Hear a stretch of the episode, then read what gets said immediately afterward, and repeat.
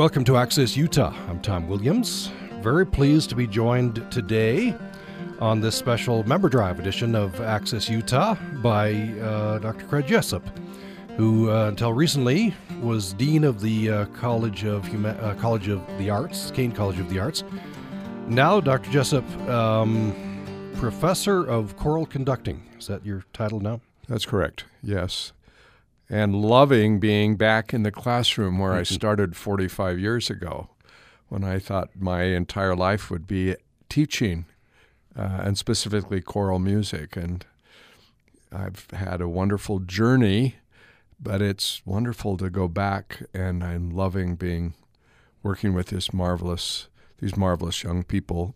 Plus we've started a brand new degree, a master's degree in choral conducting, and this is our first semester, we have our first cohort of two outstanding young conductors pursuing their master's degree. So it's very exciting for us. Yeah.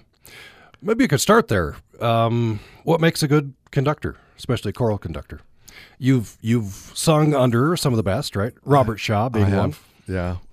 Uh, I think first of all, the word passion, a passion for the art form of choral music, and then an equal passion for people because this art form doesn't happen without people. And particularly in the choral music uh, realm area, most of our choirs in this nation are amateur volunteer singers. We have some professional choirs, and they're excellent, but they are the minority. The vast majority of singers of America are amateur volunteers. And you have to really love people and uh, have a willingness to take them where they are and work with them. And you can achieve some amazing results when people have the passion and amateur amore. It comes from the root word love, who there are there for the love of it. And it it also builds wonderful community. Uh, so if you have those things, uh, I think that's the foundation of being a successful choral director. Hmm. Uh, tell me about Robert Shaw. Maybe most, uh, most famous. Yeah. Uh, well, talk about passion. Passion for the art stream, uh, art form like I've never seen before. Um, I don't know that there has ever been, nor do I know if there will ever be, in an American choral conductor of his stature. He, he is totally unique and was recognized in his own lifetime, uh, including the National Medal of Arts from the President of the United States, the Kennedy Center Honors, first time ever in the history of Kennedy Center Honors a conductor, a choral conductor primarily, had received this award. I say he had one foot in heaven and one foot in hell. he could take you to the highest heights like you'd never been before. And he also uh, he he had I, I hate to use the word dark side, but he also had some angst, and um, I shared the passion that he did. But if there were singers in the group that didn't were not as focused, um, they could be made feel a little uncomfortable, mm. uh, and they either came around to his way or they looked for another choir to sing in.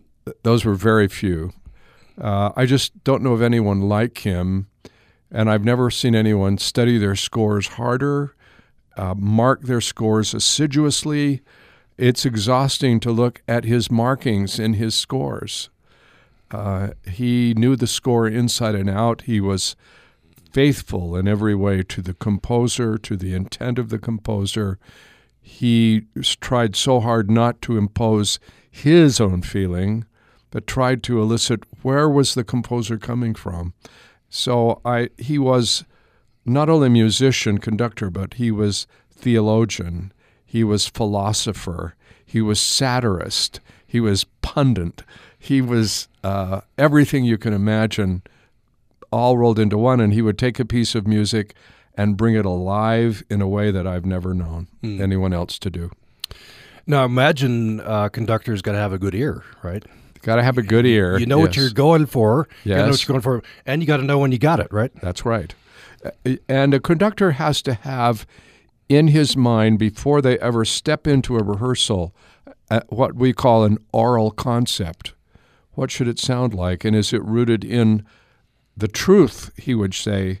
The truth is in the score and realizing what happens on that score, what was the composer's intent. But it also has to have a historical context and a correct performance practice. So, a, a wonderful motet of, say, uh, Josquin should not sound like a motet of Johannes Brahms. There's a, it, it comes from a totally different time, and yet they share this common uh, form, at least root form of the composition. Shaw was a master of that. Didn't matter whether it was Renaissance, Baroque, classic, romantic, 20th century. He always knew the setting.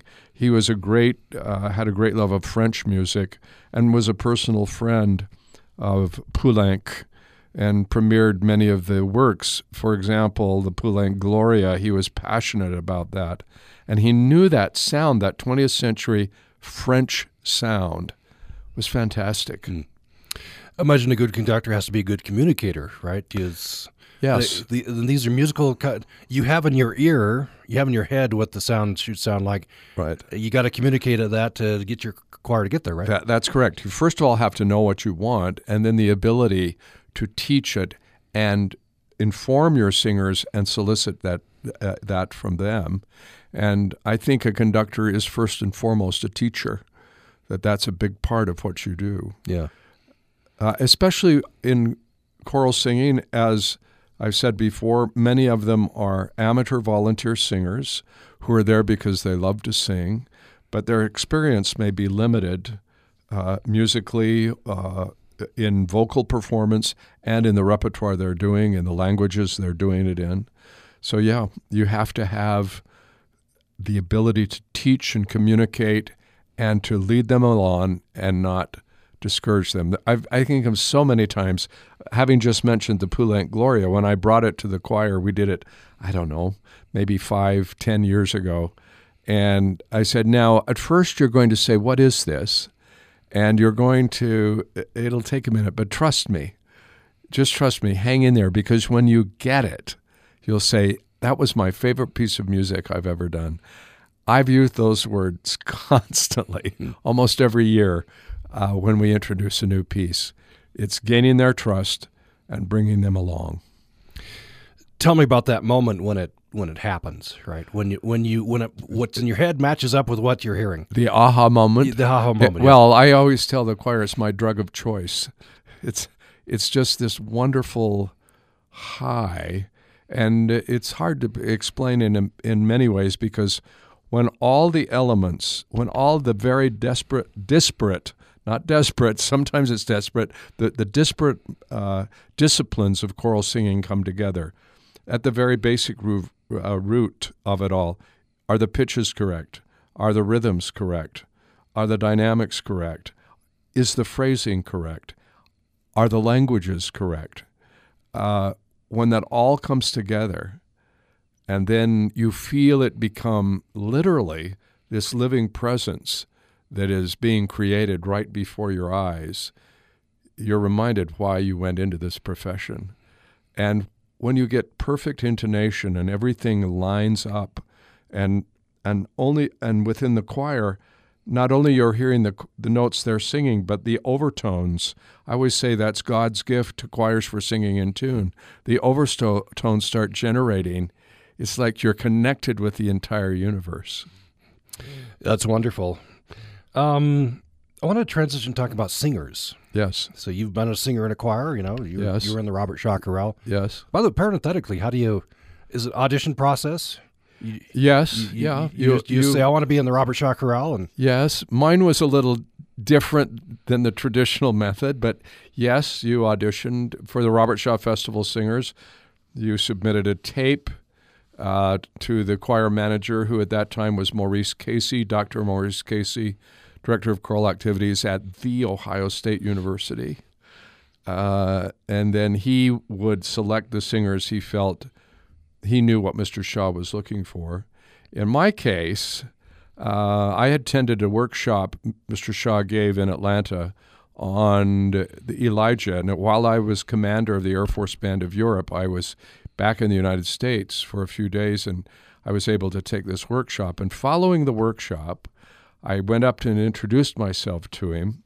This would have been about, I don't know, about 1986, 87. Um, and I said, Mr. Shaw, I know you have a festival in France. Uh, I, I'm commander of the Air Force Band of Europe. If you ever need winds, brass, or percussion, let me know. We could support you.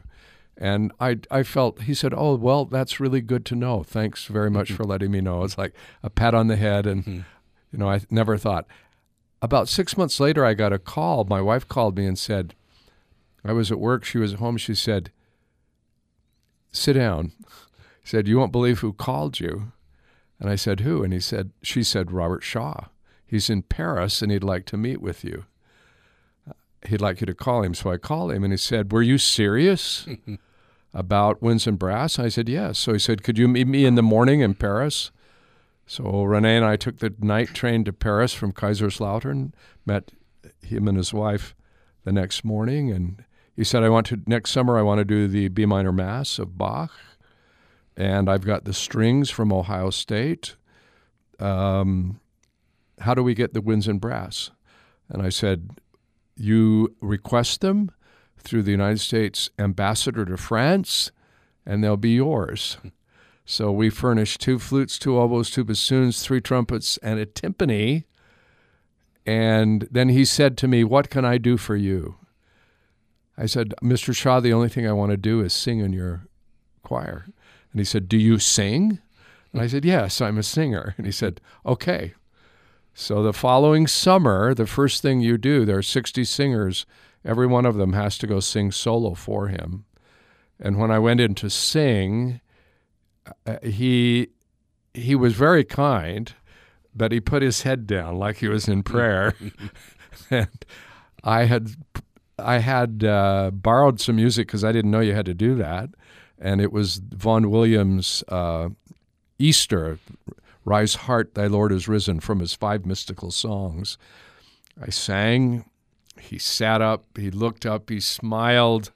He, and when I was all done, he says, By golly, you're a singer, aren't you? And I said, Yes, I told you I was a singer. And that started 10 years, 10 consecutive years, up until he died, that I sang in the Robert Shaw Festival Singers. It was it was incredible. It was absolute choral heaven. We'd do the festivals in France in the months of July. You would it culminate by making two recordings for Telarc, and then you'd have a week in January at Carnegie Hall, where the 60 festival singers would combine with 60 other singers uh, for a choir of 120 and do a major work like Elijah of Mendelssohn or the Verdi Requiem or the Benjamin Britten War Requiem it was an unbelievable experience. I, I was reading on Wikipedia. Always have to take it a grain of salt, but uh, yes, you've sung with a, a, group with John Rutter. Is that true? I did. I, mm-hmm. I went with. Uh, I took a the Choral Cambridge seminar in um, Cambridge, where he had been the choir director at Clare College for many years, just adjacent to King's College, and had an incredible experience with him that summer. It was just a two week experience.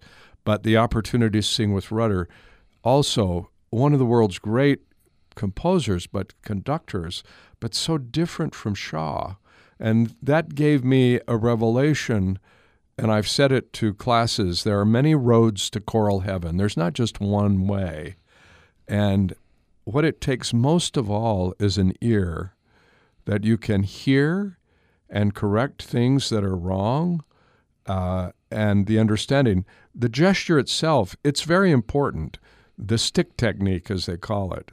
But if the conductor doesn't have an ear and a sense of style of what they want to do, it doesn't matter how beautiful your stick technique is, uh, it's not going to happen. Hmm.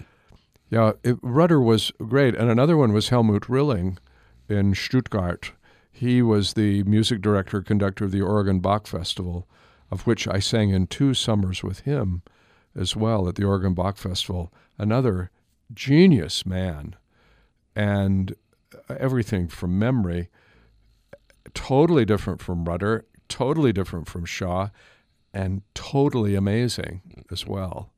So I'm glad I had those experiences. There are many others as well. We'll get back to singers. Yes. I, I, took us on a on a side trip, uh, maybe after a break. So we'll be heading to break here, and um, probably the most important thing we're doing today, aside from the scintillating conversation, which we always have with you, uh, Craig Jessop, is uh, raising some money for uh, Utah Public Radio. Yes. W- why should uh, you and your wife are members of UPR? Thank you. Why should uh, fellow listeners join you? It's it's called quality of life.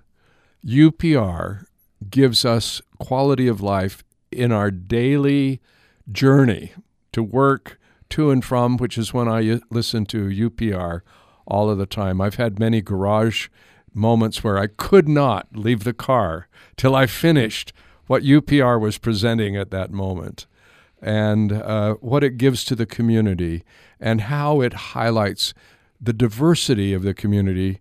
We're sometimes so isolated in our own little bubble, we have no idea what else is going on in our community.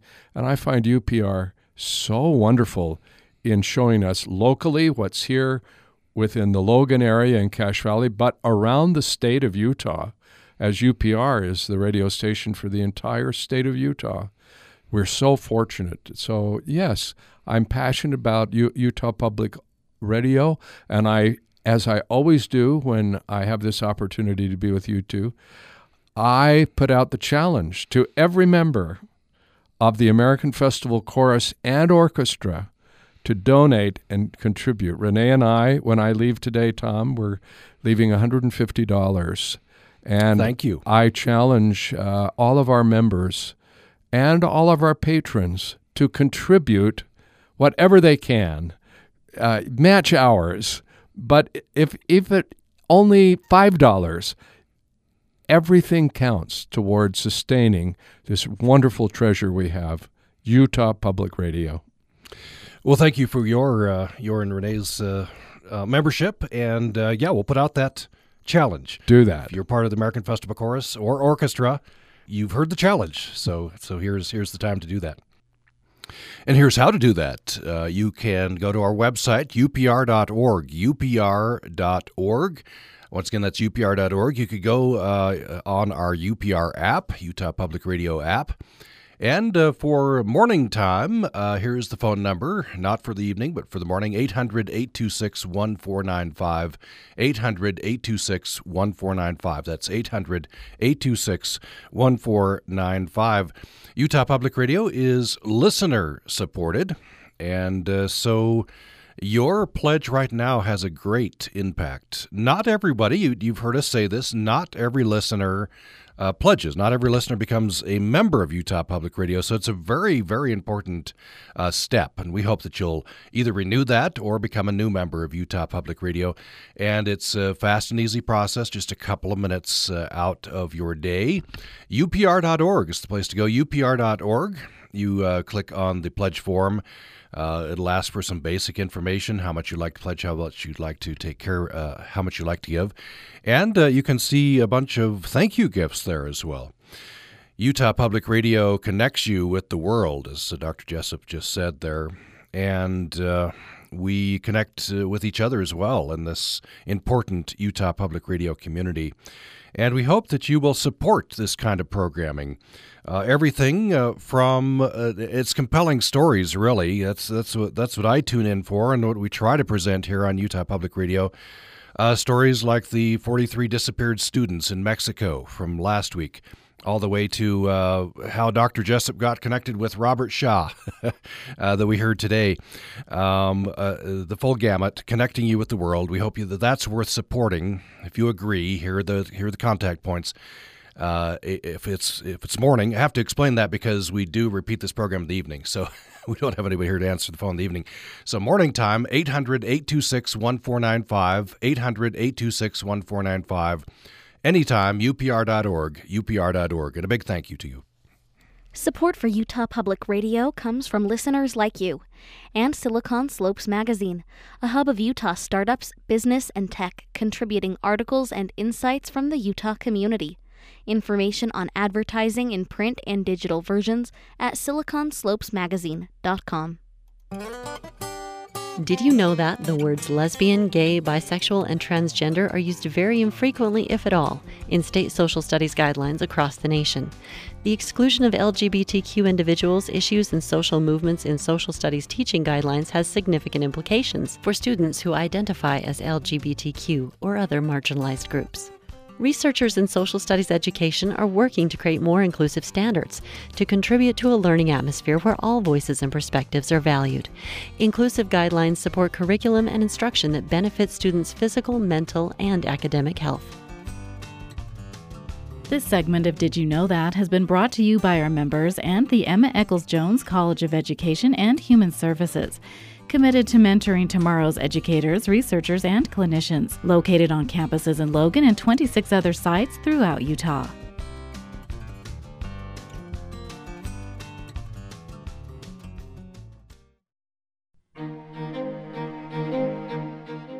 You're listening to Access Utah. I'm Tom Williams. We're back with Craig Jessop. He is a professor of uh, choral conducting, uh, recent until recently dean of the college, uh, Caine College of the Arts, uh, and, uh, of course, I neglected the beginning of the first segment to reference you as the music director of the American Festival Chorus and Orchestra. So, um, uh, have that going on as well. Maybe we could uh, start this segment by making reference to that. You um, did some very creative things during during the height of COVID. Now, uh, back to in person concerts? Oh, yes, we are. In fact, Tom, our first concerts I I wish I could say post COVID because it's we're still in it, but uh, we gave a benefit concert for the Utah Festival Opera this summer as part of their season. We've partnered for them with them for over ten years. Every season, we've the American Festival of Chorus combined with the Utah Festival Opera Orchestra and their soloist and presented major works. And this year, as a fundraiser for them, we donated all of our time and energy and presented the Mozart Requiem. We had an anonymous donor who contributed the money for the orchestra and the soloists. And uh, Wendy Hassan, who's director of the Cache Valley Center for the Arts, had an anonymous donor or donors who contributed the building and the crew who maintained the building, and together Wendy and I were able to pull off a performance uh, as a benefit for Utah Festival Opera, of which we were able to raise over twenty-five thousand dollars. Every cent of every ticket went to the Utah Festival Opera Musical Theater, of which we were enormously grateful to have that opportunity to them because the arts have been devastated by COVID. Uh, and still, it's uh, we're still not back to where we were before.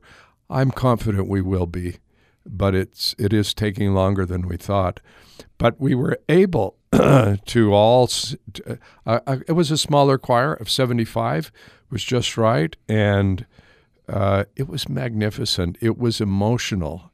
Uh, I have done the Mozart Requiem many times, but this particular performance will stand out in my mind because of the circumstances out of which it came. And we dedicated this not only to Utah Festival Opera, but to all of the members of our great state who have lost their lives to COVID. It was done as a memorial to them. And uh, it, it was very meaningful for all of us.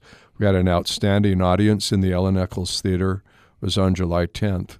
And now we're back. We've started our rehearsals Wednesday night, September 1st. And, you know, we've, I've got about 180 singers. We're rehearsing with our masks on. Everyone is vaccinated who sings.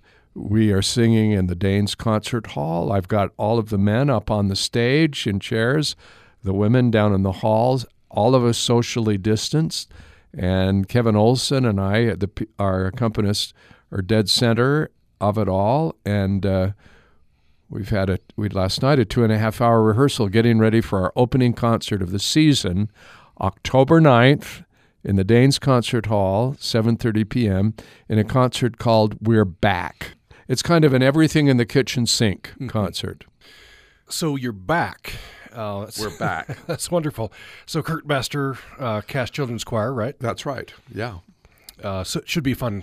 fun It'll be concert, a, a great evening. It goes everywhere from Carmina Burana, the opening chorus, O Fortuna, uh, the Dies Irae from the Verdi Requiem, to sing from Sesame Street or Come Thou Fount of Every Blessing of Mack Wilberg. We had the choir vote on what we would do. We, we sent out a list of everything we've sung for the last 14 years, and they got to vote on what their favorites were. And so we took the top uh, selections, and the, the choir programmed this one. And I think it will reflect audience favorites as well. I was going to ask you about audience. You said a very special uh, evening with the Mozart Requiem. Uh-huh. Uh, part of that, you know, first time back after a long time. Right. Um, memorial for right. COVID uh, victims. Does the audience make a difference? Does, oh, you know, the different absolutely. different feeling in the house. Does that affect the performance? Oh, absolutely. There, there's a, for want of a better word, it's a, it's communion. There is a sense of community and oneness that is so powerful. And over the years of my conducting, you have a sense of what's going on behind you. You can feel the presence of the audience. You can feel if they're attentive and with you, or you can feel if they're distracted in any way. And there's no question those people were with us. You could have heard a pin drop, less about an hour, and the whole hour was like it was a religious sacred experience. And the most profoundly beautiful music that's you know 300 years old. It's just astounding. And like it was written yesterday hmm. just as alive and vital and meaningful. And it has such a romantic story behind it its mm-hmm. composition anyway. Yeah yeah for sure well, that leads me into asking about um, what music does. What does music do, for, you know, for you, for us? Well, I think music is, I, I call it the most invasive of the arts, but I use the word in a positive way. It goes right to the emotional core, intellectual, spiritual of who we are and it can elicit feelings and responses that cannot be put into words. It's beyond words. It's impressions, it's feelings, it's emotions, and they can be positive or negative, but it it always has music is always known to have a powerful effect upon the emotional and intellectual mind of, of humankind. And it's no different today. Um, I, I've often said and voiced that my portal to the infinite, to God, the, the surefire never fail is through music for me.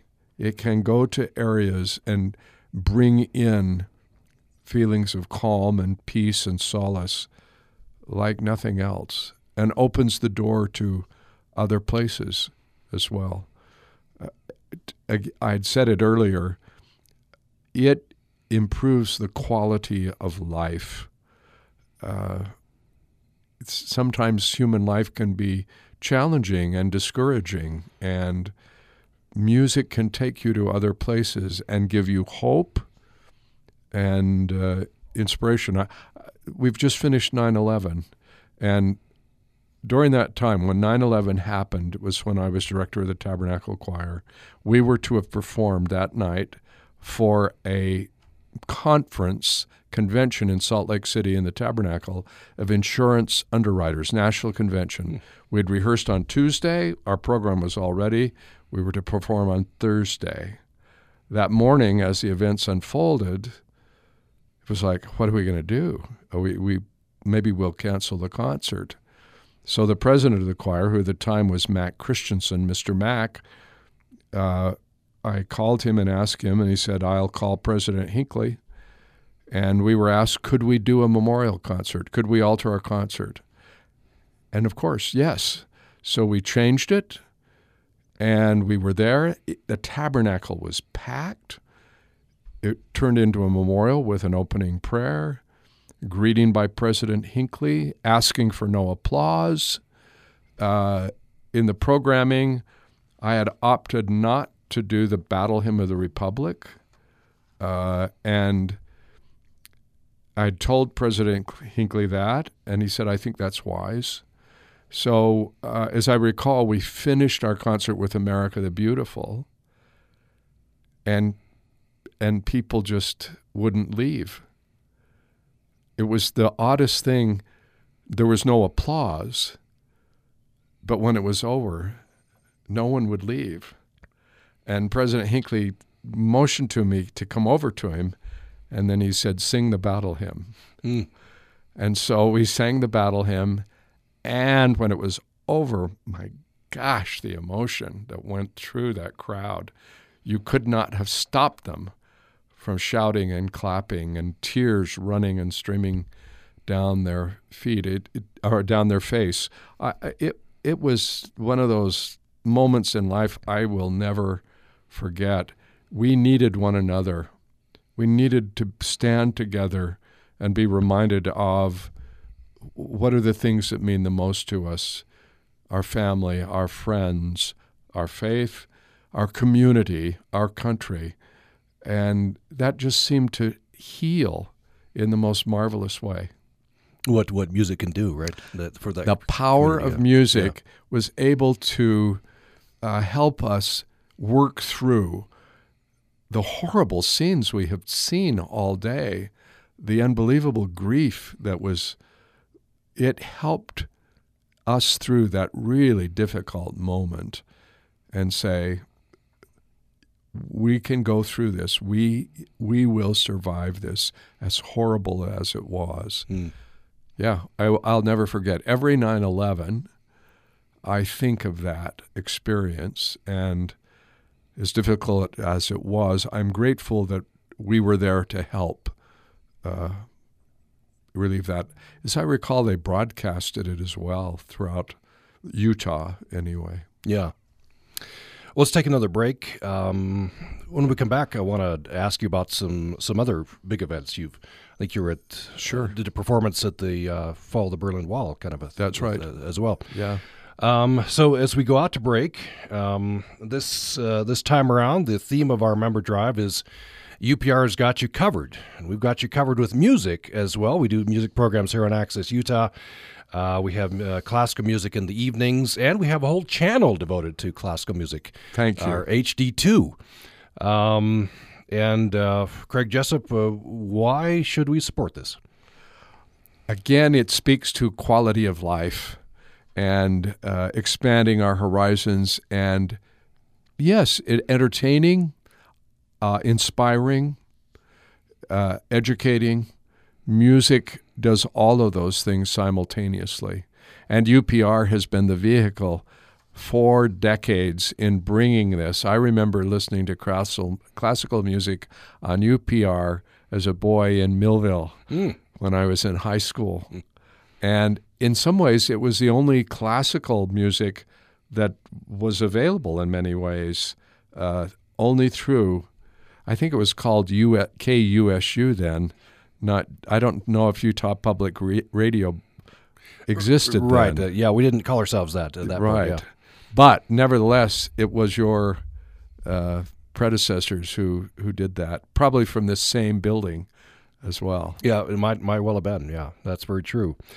Um, so uh, the, here's the way to support that. Um, and again, uh, Greg Jessop has issued a challenge. We, I've Renee and my wife and I have issued a challenge. We're contributing $150 today, which isn't a great amount.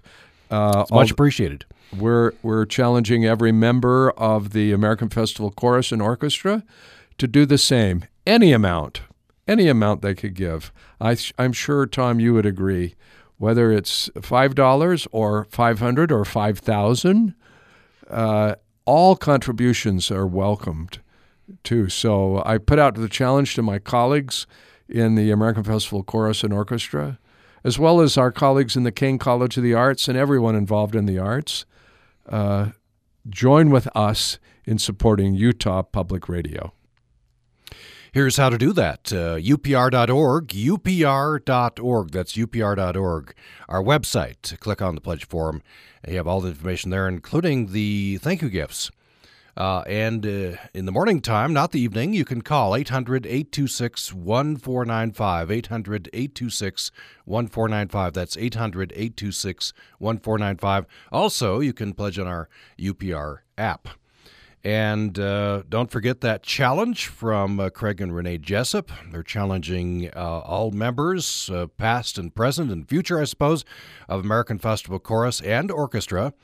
Or uh, perhaps you've attended one of the performances. Uh, you could join this challenge and then let Dr. Jessop know next time you see him that you picked up his challenge. And of course, all that support comes to Utah Public Radio. And here's a great incentive. We're offering an incentive for all our theater junkies and fans of the Moth Radio Hour. The Moth Main Stage, it's a live event version of the radio program you know and love, is coming to Logan on October 21st. So you can go and see the Moth live. Uh, that's at the Ellen Eccles Theater, and we're offering a pair of tickets to the show. And you can claim a pair of tickets right now with a gift of $240 or $20 a month. So if you can come in at that level and you love the Moth, Come and see the Moth live in Logan on October 21st at the Ellen Eccles Theater. The Moth is true stories told live without notes, and this is your opportunity to experience it in person. Uh, just a note at request of artist management, the show does require masks and either a negative COVID 19 test or full vaccination. You can get information on that uh, by going to cachearts.org slash the moth. So that's a great opportunity. If you love the moth, Here's a pair of tickets to this live event in Logan, Ellen Eccles Theater, uh, for a gift of $20 a month.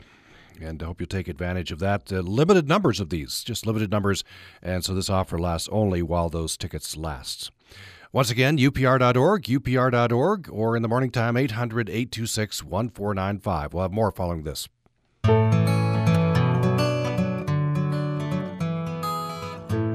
This is Ag Matters. It's estimated that more than 6 out of every 10 known infectious diseases in people can be spread from animals, and that 3 out of every 4 new or emerging infectious diseases in people come from animals. Scientists in Utah State University's Department of Animal, Dairy, and Veterinary Sciences and the USU School of Veterinary Medicine study and teach concepts of One Health a cross disciplinary approach to achieving optimal health for people, animals, and our shared environment. Working across disciplines is crucial as people move into areas that previously were wildlife habitat and as climate change alters the environmental boundaries of where insects and wildlife can survive. This has been Ag Matters from the College of Agriculture and Applied Sciences at Utah State University.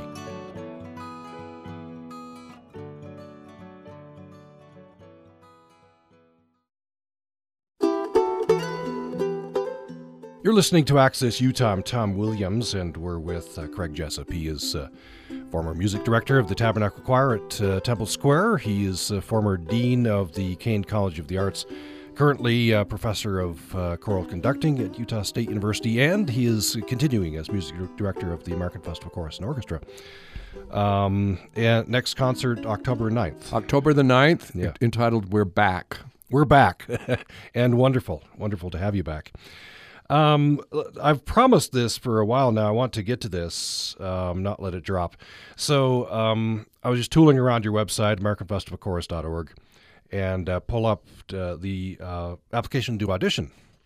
And it was interesting to me to, uh, at the bottom, you have um, the, the kind of the checklist of what the evaluator is going to evaluate you if you right. audition for, for the choir. Right. So I wonder if we could uh, use this to talk about what makes a good singer and how you select that. And probably maybe different in, the choir versus a soloist. I don't know, but uh, um, so the the there are four four areas uh, to evaluate. One is vocal timbre, right? going from a flute to reed. Right. Uh, tell me about that. Well, every human voice has this color to it. And some are more like a flute. It's light and clear and and for want of a better word, airy. Or it can be reedy, like a bassoon or a clarinet. And uh, you need both in your choir. And I have, if you'll see, there's a line. Yes. And I simply put an X. Is it nearer a flute? Is it nearer a reed? Yeah. Or is it right in the middle? Yeah. Then I know what the color of this voice is.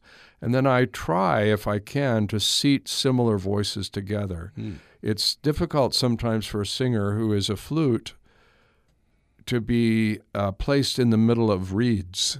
They just feel overwhelmed. So I try and make the colors a spectrum of color where they're they're more uh, aligned with one another in their in their vocal color. Yeah, interesting. And then also, uh, and I don't think it says this on the form. Uh, does it say large or small? Uh, vocal size? Yeah. Yeah, it, it, goes from minnow to whale. So That's okay. It does say minnow to whale. so, are you a tiny little fish in a great big ocean with a beautiful voice that probably is a flute, or are you a, a whale and a huge voice uh, in this sea of sound? Then I have a, then I can remember just by looking color and size uh, what that voice is like. As long as good voice, I guess it could be small. It's fine. You Absolutely. Still and, or, large. Yeah. yeah. In fact, the smaller voices, the clearer voices you want for early music, for your Renaissance motets or your Baroque uh, cantatas, you'd need the, the larger voices that are terrific for a Verdi requiem are sometimes not so good for a Bach cantata. Hmm, interesting. The, the next uh, evaluation is vibrato. Vibrato, yeah. Do you, do you have a vibrato? If you do, is it wide or narrow? Can it be varied? Can you speed it up? Can you slow it down? Or is it a constant like a Hammond organ, like an old Hammond organ? Yeah. And the last one is pitch. Yes. Are you right, exactly spot on pitch? Is your tendency to be on the sharp side of the pitch? Is your tendency to be on the flat side of the pitch? And of course, we're looking for the singer that is spot on. Mm-hmm. And elsewhere in the application, uh, you, you, ask, uh, can you sight read? I yes. You yeah, want we, that, right? And we always give a melody. It's a simple diatonic me- melody for them to sight read a cappella. And uh, the, can you memorize music? I guess you, yes. you want them to be able to memorize. Right. Yeah. Uh, uh, by the way, uh, quite often during performances, I'll see you pointing up or down. I have the idea that's pitch. Is that pitch? That's pitch. Yeah. And you're number one. Yeah. Oh, you're number one. Okay. Very good. Very good. Uh, I wanted to ask you about uh, some superlatives. So, some favorite events that you've you've been at. One that we made reference to is uh, the the Berlin Wall. I imagine yeah, that's probably on yeah, your list. Yeah. I, I was commander of the Air Force Band of Europe at Ramstein Air Force Base from 1987 to 1991, which is when the Berlin Wall fell. I think it was announced like November of 89. And I was on a concert tour with the band in Brussels, Belgium, when they stopped the concert to announce that the Ber- Berlin Wall had fallen.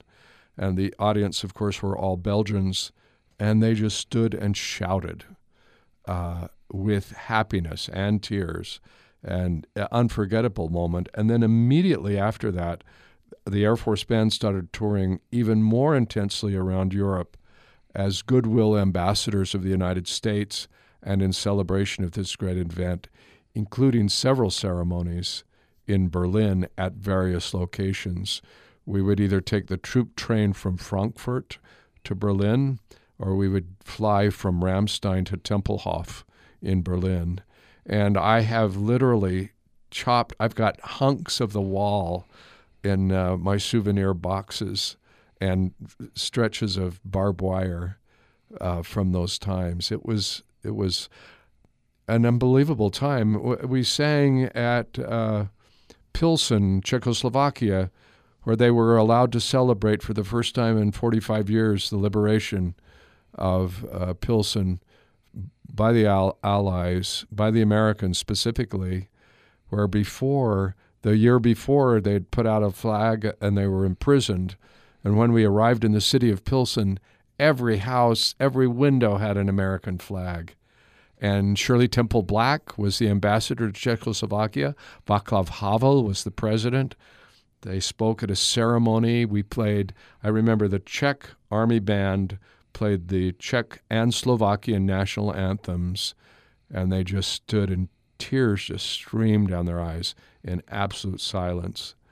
And then we played the American anthem, and they just roared with cheers. It was an unbelievable time. And then uh, Shirley Temple Black hosted a reception at her uh, place, and we were invited to that. And it was it was I kept pinching myself. Am I here? We played for the reunification ceremony of Germany. Uh, this would have been about October of 90, I think. And there in Mainz, Germany, and there's President Bush Sr. and uh, President Helmut Kohl and the United States Air Force Band on the stage with ambassadors and every four-star general in Europe and and we were there right at the center of it. I I had to pinch myself there. Um most memorable guest performers, either with Tabernacle Choir or American Festival Chorus or guest artists? G- guest artists, yes. Oh my gosh. Uh, during my singing singing sergeant's days, we'd had a guest artist series every Sunday afternoon at Constitution Hall, right on the mall in uh, Washington, D.C. And w- one of the most famous or wonderful times for me is when we had the entire cast of Mr. Rogers' Neighborhood. Come. Mr. Roger was there. My children were just that perfect age. He met each one of them. I've got the cutest pictures of him kneeling down to greet my children and them looking at him in, in the most sweet way. And then another time we had, a following year, we had all of the Muppets from Sesame Street, Oscar the Grouch, Big Bird, and we had the, those were incredible memories. Of course, we had other people like Roberta Peters, the opera star, Victor Borge, uh, another wonderful comedian, pianist. Uh, in the Tabernacle Choir years, I have to say, Angela Lansbury hmm. goes down as one of the most incredible, not only artists, but persons I've ever met. Uh, the first year that the conference center opened, I tried to get her and she turned us down. The second year I tried again, she turned us down again. And then 9 11 happened. Mm. And about two weeks after 9 11, I got a phone call and uh, I heard this voice say, Is this Dr. Jessop. and I knew uh, this was Jessica Fletcher. This was uh, the great Angela Lansbury. And I said, Miss Lansbury. And she said, Did you receive my letter? I said, Yes. And we're so disappointed. She said, Would you do me a very great favor? Would you tear it up? and I said, With great pleasure. She said, I wanted to come last year, but what would I do? I'm not a singer. I'm an actress who sings. I said, Oh, I disagree, Miss Lansbury. You're a marvelous singer. And again, she said, What would I do? I said, Well, how, do, how about we start? This was for the Christmas concerts. We need a little Christmas from Mame. I think you got a Tony for that. Mm. Oh, I guess, you know, I guess I could do that. And I said, How about Nothing's Going to Harm You from Sweeney Todd? She said, Well, do you think they would like that? I said, You got a Tony for that too, didn't you? she said, Well, yeah, I could do that. How about Beauty and the Beast from the Disney uh, animated movie, Dis- The Beauty and the Beast? I think it got an Academy Award. Well, I guess I could do those things. She was unbelievable. Most of the artists would come in Wednesday, sometimes on Thursday, just before the dress rehearsal, which is a public dress rehearsal. She came in on Monday. She rehearsed Tuesday, Wednesday. she just worked. There's a reason that woman is still going strong today. I think she's in her 90s now. and and there are so many others, Tom, as well. But that was such a special uh, privilege for me to to work with this great, great lady. Mm. Oh, just about out of time. Uh, I want to get this in though. We uh, last year we did a fun program. I had you prepare what we called a pandemic playlist with yes some favorite pieces or yes. maybe appropriate pieces to kind of get us through the height of the pandemic. Yes, and you came up with a great uh, list. Included Bach and Rachmaninoff, Vaughan Williams, uh, uh, Tony Bennett, uh, Barbra Streisand, yes, uh, Moses Hogan, yes, Chorale, yes, yes, yes. So a very uh, a varied and a very nice uh, program. I do. that's got me thinking. Uh, you know, now a year later, uh, or maybe all time. What uh, are, are there some pieces that uh, just uh, stick with you? Just if you were to clutch, a run from a burning building with a few pieces, what what are some favorites? Well, today it's the Duruflé Requiem, Maurice Duruflé and we're doing that requiem. It's been postponed twice now, and we'll do it in March. It's just a marvelous. It's based on medieval plain chant, but in a 20th century harmonic language. Uh, he was a French organist, uh, and it's absolutely sublime. And we'll do that uh, in collaboration with a visiting guest organist, Bradley Welch from Dallas, Texas. We'll combine that with the uh, Joseph Jongen Symphony Concertante for organ and orchestra. And it's just thrilling. And uh, Bradley Welch is a rising star. He's the Richard Elliott of a younger generation. He's a, just a phenomenal performer. But today, my desert island piece would be the Duruflé Requiem. Mm. Very good. By the way, is is there a difference between what you like to listen to versus what you like to perform, or is it pretty much the same? Uh, pretty much the same, mm I would guess. Although you know, I have my moments when I love to listen to James Taylor. So yeah, you know, I I've got a pretty eclectic taste. Yeah, and a lot of it is music I could never perform, but I love to listen to. Yeah, yeah. Um, well, we uh, reached the end of our time here, and uh, before we go out um, for the end of the hour, uh, another appeal to to fellow listeners. You uh, you and Renee are members. Thank you so much. Uh, why should people join you in uh, becoming members of UPR? We're part of a community, and we can do so much more together than we can do alone. So none of us individually could support what it costs to bring Utah Public Radio to the public. But if we each do our part, if we all link arms and hands together, we can continue to create this, keep this great treasure in our community. So, yeah, it might be impossible an individual to bring in $50,000 or $100,000, but individual contributions add up, and then it makes it possible. So, join hands with us and uh, please contribute to Utah Public Radio to keep this important treasure, cultural, informational, educational treasure alive in our community. And you've issued a challenge. Maybe we can say $150 from Craig and Renee Jessop. And I've issued the challenge to members of the American Festival Chorus and Orchestra to join us in con- contributing and match our contribution but if you can do more, do more. If you can't do that, don't worry about it. Do something, though, because every cent counts. Well, Craig Jessop, uh, a pleasure as always. Thank you so much. Thank you, Tom. Thank you. Here's how to uh, contribute. Uh, what, uh, UPR.org. UPR.org is the place to go. UPR.org. Um, and uh, 800 826 1495 if it's the morning time. 800 826 1495. Or you can go to our UPR app. UPR.org, UPR.org. Um, and uh, hope you'll take up this challenge from Craig and Renee Jessop. They uh, are renewing their membership and inviting you to come along with them and uh, supporting Utah Public Radio and specifically Access Utah. I hope that you will do that. Uh, this is a special incentive. I want to throw this out here as well. There are limited numbers of tickets, but uh, you may have heard us saying that the Moth Radio Hour is coming to, or rather, the Moth Main Stage, and that's what Moth Radio Hour is based on. The Moth Main Stage live event uh, version of the radio program you know and love is coming to Logan. October 21st, Ellen Eccles Theater.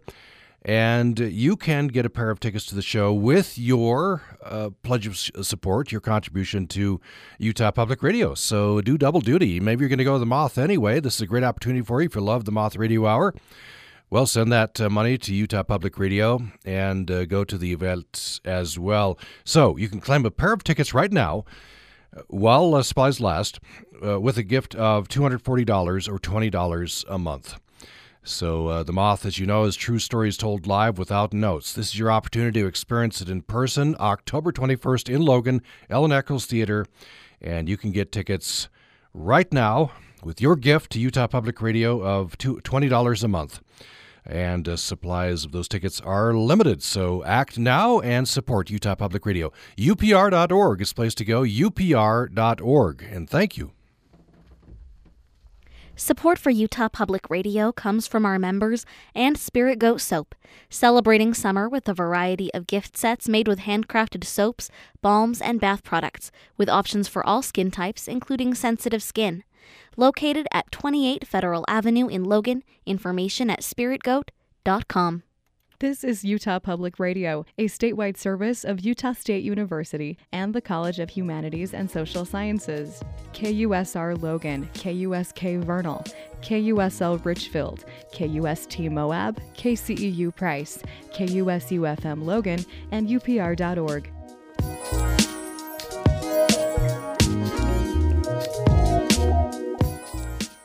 Hi, I'm Franco Ordonez. White House